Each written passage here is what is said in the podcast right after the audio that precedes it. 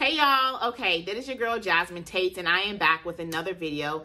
And we're talking about a very touchy situation, okay? How do you handle a situation if your cleaner is a no-show, right? I know this is so daunting, okay? But I'm about to break it down and give you guys some good tips on how to handle this situation.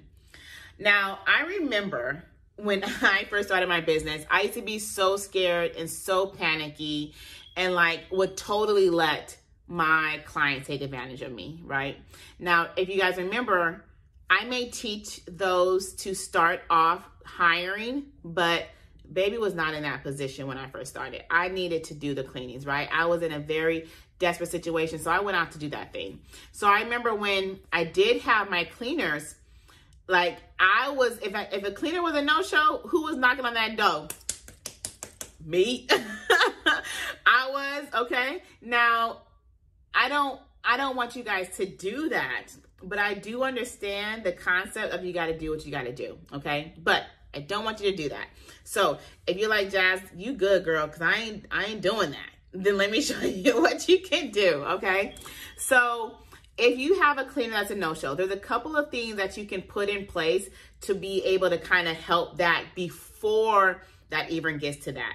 So now if you're going to be using Booking Koala, which is a company that I use, um, I normally send out their the cleaner schedule the night before, right? Now, but before it even gets to that, during our interview and our talks, and, and constantly throughout the time, the duration that we're working together, I constantly remind them, like, hey, you guys, I understand emergencies. I have three kids. Emergencies is my middle name, okay?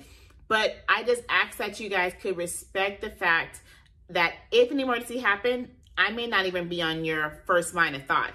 But if you do remember me, please just send me a text and let us know. Like, please, please, if you cannot show, I would rather you let me know so that way I can be proactive than instead of reactive to that situation, right? So that way I can know kind of how to handle the situation. So I let them know, like, hey, you guys, please, please let me know if by chance you are not able to make it in, so that way we can kind of schedule things around. Because I also want them to know that I have a very low tolerance for no call, no shows. I do have grace. If it's an emergency situation, I will let them know. But if it's not, I will also be like deuces, baby, because it depends on my business. And I know that they have something, you know, that they need to make money for their family, but I also need to make money for my family. And when a negative review comes on, like it, it stops a lot of people from wanting to book with us. So I have a very low tolerance for no call, no shows unless it was an absolute emergency. And I get it. I'm the last person you're thinking about, right? But don't be coming up to me telling me saying emergencies. My cat died, my dog dies, my kid stuck a marble up his nose. I was at the ER. That's a true story for us. Okay. so, um, but just to let them know that up front, like let them know your expectations, right? Um, because then they won't be like, "Why well, didn't know?" Well, now you know. Okay, so we do that. We let them know ahead of time. Every night we send out their schedule so that way they can look. If they forgot their son had a recital, if they forgot they were supposed to be selling cookies at Albertsons the next morning, whatever the situation is, they can let us know when they receive that schedule, right? Also, in the morning, we have our VAs reach out and text our cleaners and just do a hey, good morning, wanting to make sure that everything is straight with your guys' appointments. Please let us know if there's any time delays if you're not able to make it, right? So that that is three pre-active things that we put in place. So that way they know the expectations of like a no call, no show. Okay. Now, let's say that a cleaner's like, hey, Jazz, I just got my schedule and I'm not able to make it in tomorrow, right? Now, what I'm going to do is, or not me, my VAs, what they're going to do is call and reach out to all the other cleaners first, right? Call and reach out to all the cleaners. Hey, you guys, we have a last minute opening.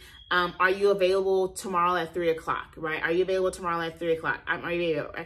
Well, I, I am, but um, I, I don't have any, I'm not available at three, but I can be there at four. Okay, dope, right?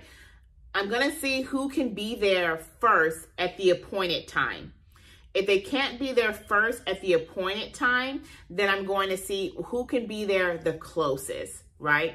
So I, I get all of that and then I get their availability. Then I'm to go ahead and call Mr. Smith. Hey, Mr. Smith, this is Jazmine from blank, blank, blank, blank, blank, blank.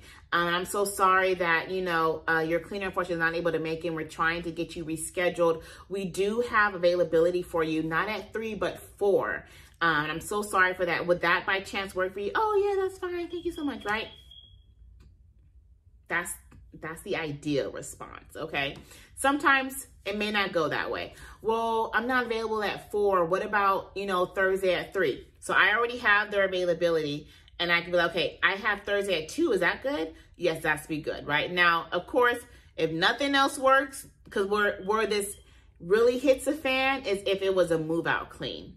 If it was a move out clean and they had to be done that moment, that day, that's when you may get a little frantic. If that's the situation, then I would go as far as trying to rearrange another cleaner, another cleaning appointment that a cleaner has for another date. And of course, I would compensate them with a 10%, 15% off discount. Okay. So Mr. Smith is now happy. They are not happy, right?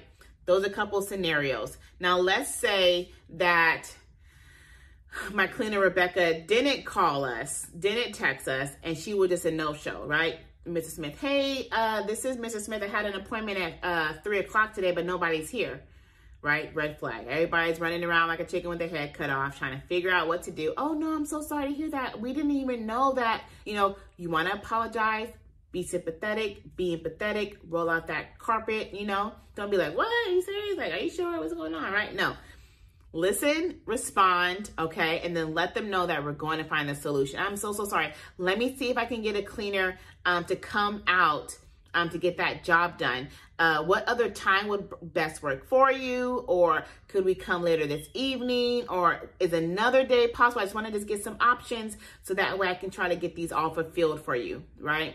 And then you just race back to your uh, cleaning team, see who's available, and get that thing scheduled out. Okay. So, of course, there's no perfect way to handle this, but I would definitely recommend um, always provide the number one customer service, always be empathetic, always listen.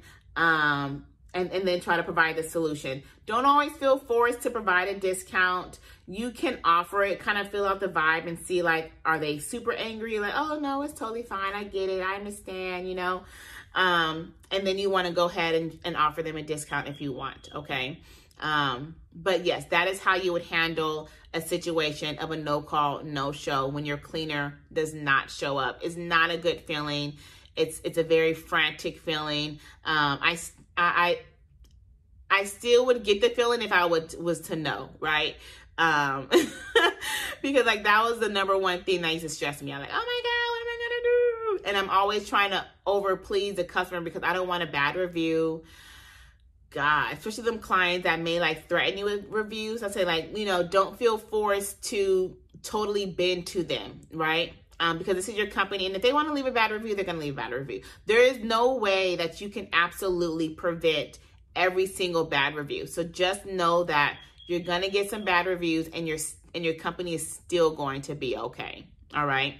So I hope this information helps you guys. This is a really good question.